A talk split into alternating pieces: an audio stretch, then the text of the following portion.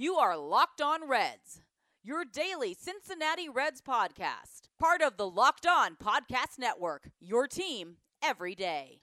And we won back town this time. What is up, Reds fans? I'm Jeff Carr, and you are Locked On Reds.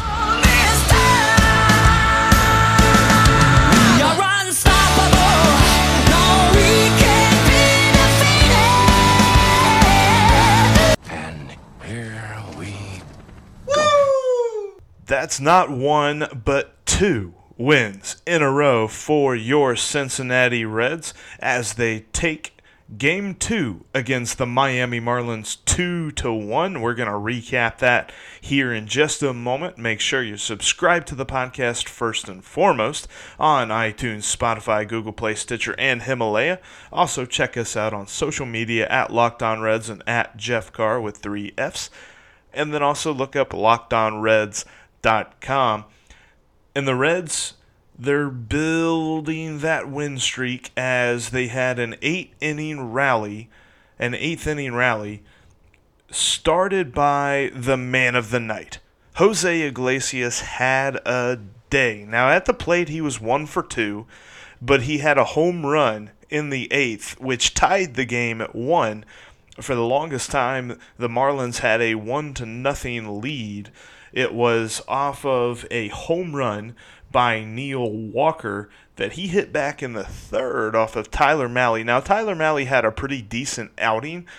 He pitched five innings. He only gave up that one run. He did have trouble with the walks as he gave up four walks, but overall, a pretty good night. He had seven strikeouts for that five inning stretch. But the Reds just couldn't muster any offense against the Marlins starter Trevor Richards. Trevor Richards shut them out, and it wasn't until they got into the Marlins bullpen that Jose Iglesias ripped a homer to right field, and then two batters later, Jesse Winker delivered the go ahead home run into left field as Winker continues. It's his second night in a row of hitting a home run. As he's seeing the ball well, he's just needing it to fall, and this time it fell in the seats. The Reds went up 2 1, and Raisel Iglesias closed the door. But Raisel Iglesias, despite striking out the side and getting a perfect ninth inning save, his first of the year, by the way, for the Reds, he was not the best Iglesias on the field. Jose Iglesias started at shortstop for the Reds tonight and was on fire with his glove. He made a play in the first inning where it looked like the Marlins were going to get on the board early as they had runners on first and second with one out. And there was a sharp hit ball up the middle. He dove, reached out as far as he could to his left, grabbed the ball, knocked it down, scooped it with his glove, didn't even switch to his throwing hand. He just scooped it to Dietrich at second, and Dietrich then turned the double play. A phenomenal play, but he wasn't done, as in the second inning, the Marlins had the bases loaded with two outs and Curtis Granderson at the plate. And the Reds deploy a shift. They deploy the four outfield shift, and then they also have Iglesias right over the second base bag. They have Derek Dietrich playing really deep into right field, and then of course Joey is playing just shade shading over to the first base foul line. So it's an extreme shift for Curtis Granderson, and Granderson hit a weak bouncing ball right to where Dietrich would have been had he not been shifted, but it was almost in the hole, and it would have scored a run. But Iglesias ranged over from the second base bag, scooped the ball up with his glove, and once again, with his glove, flipped the ball to Joey at first base to get the final out of the inning and save a run. There was just something about Jose Iglesias. He, he just didn't really want to switch the ball to his throwing hand tonight. Not sure why, but he was dealing with uh, you know the tosses that he was getting out of his gloves. So guess you can't fault the man there. He was playing really well on the field, and then of course the game tying home run in the eighth just have a night, Jose Iglesias. And after the game, in an interview with Fox Sports Ohio, he had mentioned that the Reds are really looking to build. You know, now it's back to back wins. If they can come out and sweep the Marlins in tomorrow's, you know, Thursday afternoon special. Then they'll go to Mexico 4 and 8 and that is a phenomenal number. They're 3 and 8 now. If you know, get one more win, face the Cardinals 4 and 8. Who knows? Maybe they take one of those two, maybe even both of the games in Mexico and they're 6 and 8 and it's almost as if that first, you know, 9 game stretch where they lost 8 in a row is completely erased. So let's see if they can do that. But what a night for the Reds. A different night, as in they didn't kill the ball like they did on Tuesday, but they still managed to get the win and they still managed to give everybody at the ballpark free pizza. As all in all, the Reds trotted out four pitchers and they combined for 14 strikeouts. Amir Garrett actually got the win in relief. He pitched an inning and a third with two strikeouts and got his first win of the season. And then in between Garrett and Iglesias was Jared Hughes, who had a pretty decent outing as well with two strikeouts in an inning of work. So it's really good to see, you know, an all around good performance for the Reds. This felt like what they were going through in the first week where their pitching was just on point. They were holding the other teams down as much as they could. You know, it wasn't a shutout, but at the same time, you know, only giving up one run, it might as well be a shutout. And the Bats actually came through this time and did not get blanked like they did in the first week. So it was great to see the fight from the team, great to see the comeback. And I'm going to give you a little bit. We're going to preview Thursday, and then also I'm going to do a quick segment, a quick throwback Thursday segment here coming up. But I just wanted to remind you about Locked On MLB. That's the podcast for the league. It's hosted by Sully Baseball.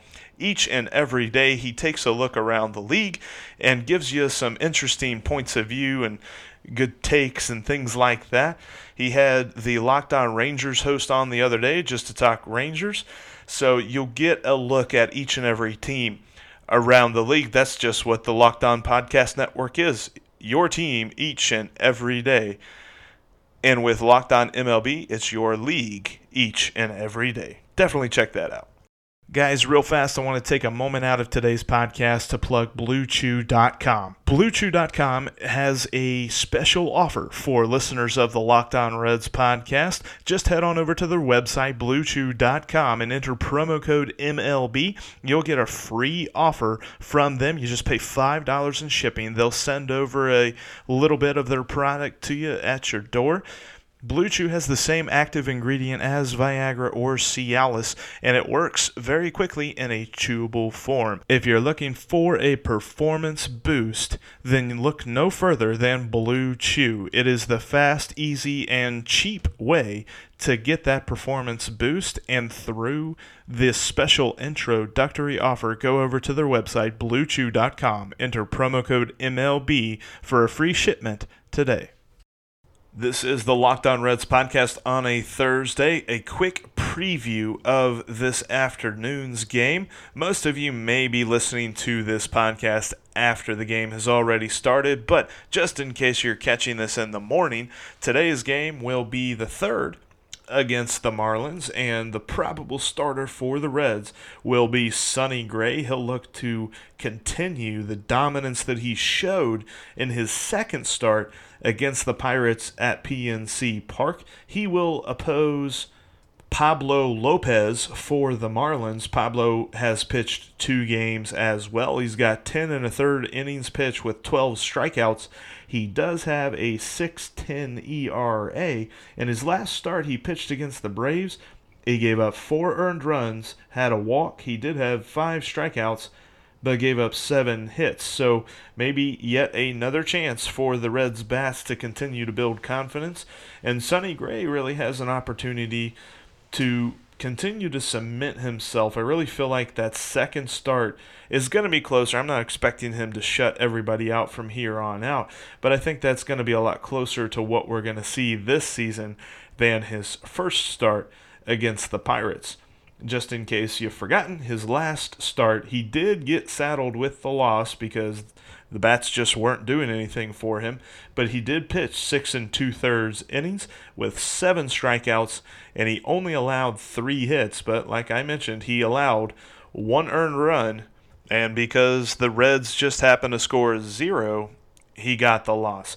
Not to throw cold water on anyone's enthusiasm, but the Reds did have a bit of a struggling night at the plate on Wednesday. Other than the two home runs, there was only one other hit. Matt Kemp had a hit. And, you know, guys like Joey Votto, he struggled. He struck out twice. Derek Dietrich had a strikeout. Tucker Barnhart struck out. And obviously, as I mentioned, no one else hit aside from Iglesias, Winker, and Kemp. So a lot of guys are looking for a hit on Thursday. Hopefully we'll see some day game magic before the Reds take off to Monterrey, Mexico. We'll look for that third straight win. And as I mentioned, it's something that in the offseason I was able to do almost full episode. Most of the time it was a full episode based on a throwback Thursday looking at a former player, former manager, or a former team of the Reds that maybe may have been forgotten or you know stuff stuff like that. Like all due respect to the big red machine but most of you all who are listening know pretty much everything there is to know about them. Same with the 1990 team and really as fresh as the last couple of playoff teams are in our memory, there's no reason to really revisit those. So I'm kind of leaving those be and looking at some other dudes who, you know, were unsung heroes in the history of the Reds. But just today, for a segment, I want to look at the playing career of David Bell. Now, I'm not saying, obviously, he wasn't even a former Red whenever he played, but now that he's the manager, it's it's important to see kind of where he came from in his playing career. He played for a lot of teams. He started with the Indians and then played for the Cardinals for a few years. Then he was sent back to the Indians. And then after the Indians, he played for the Mariners for a few years, then the Giants, the Phillies, and he finished up his career in Milwaukee with the Brewers. For his career, he had 123 home runs, with 1,239 hits, a career batting average of 257. So you know, I mean, he was he was an okay dude. He was kind of the. I, whenever I think of a solid dude off the bench, a solid utility guy or something like that, I always think of Willie Bloomquist. David Bell, essentially, his career was kind of like the Willie Bloomquist type career, where he never was the big bat on a team. He never was the guy, even maybe even the second or third or fourth guy that you worried about. But he kind of held the team together with his different performances. The best year of his career was with Seattle in 1999 where he compiled 597 at bats. He played 157 games, the most of his career, and he was able to hit 268 with 21 homers and 78 RBIs. He only had one other season close to that. That was in 2002 with the Giants when he hit 261 with 20 homers and 73 RBIs, and he played 154 games.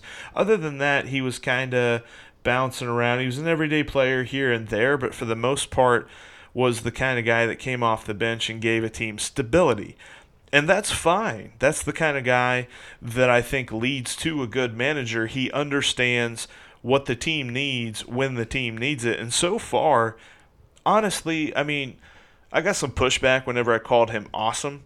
Whenever he ran out of the dugout, he was the first man out of the dugout in the fight to jump in the umpire's face but I think that he is going to be a good manager for the Reds. Obviously, the sample size is far too small to be judging him on wins and losses at this point, but I think when it's all said and done, this will have been a great hire for the Reds. That's going to be all for us here on Thursday edition of the Locked On Reds podcast. Thank you so much for downloading and listening to today's show. If you have not already, hit that subscribe button for me. I would appreciate it on iTunes, Spotify, Google Play, Stitcher, really anywhere you get your podcast. Also, the new Himalaya app. I kind of you know, forget to plug Himalaya a little bit, but it is an awesome app in which you can create podcast playlists which is something that's pretty awesome. I think iTunes is finally starting to get on there, but Himalaya also has personally cured playlists, so you don't even have to put it all together. You kind of play a podcast here or there, and then they kind of start to figure out your tastes and build podcast playlists based on that. Kind of like the Pandora of podcasts, but you know, no one's told me to say it. That's not official. That's just a thought that I had. Mm, whatever. Anyway, check out Himalaya. And then also check us out on social media at Jeff Carr with three F's and at Locked On Reds, and then go to lockedonreds.com. Tomorrow will be Phone It In Friday. I've got C. Trent Rosecrans in to talk Reds with me. Definitely check that out, and I'll talk to you guys then.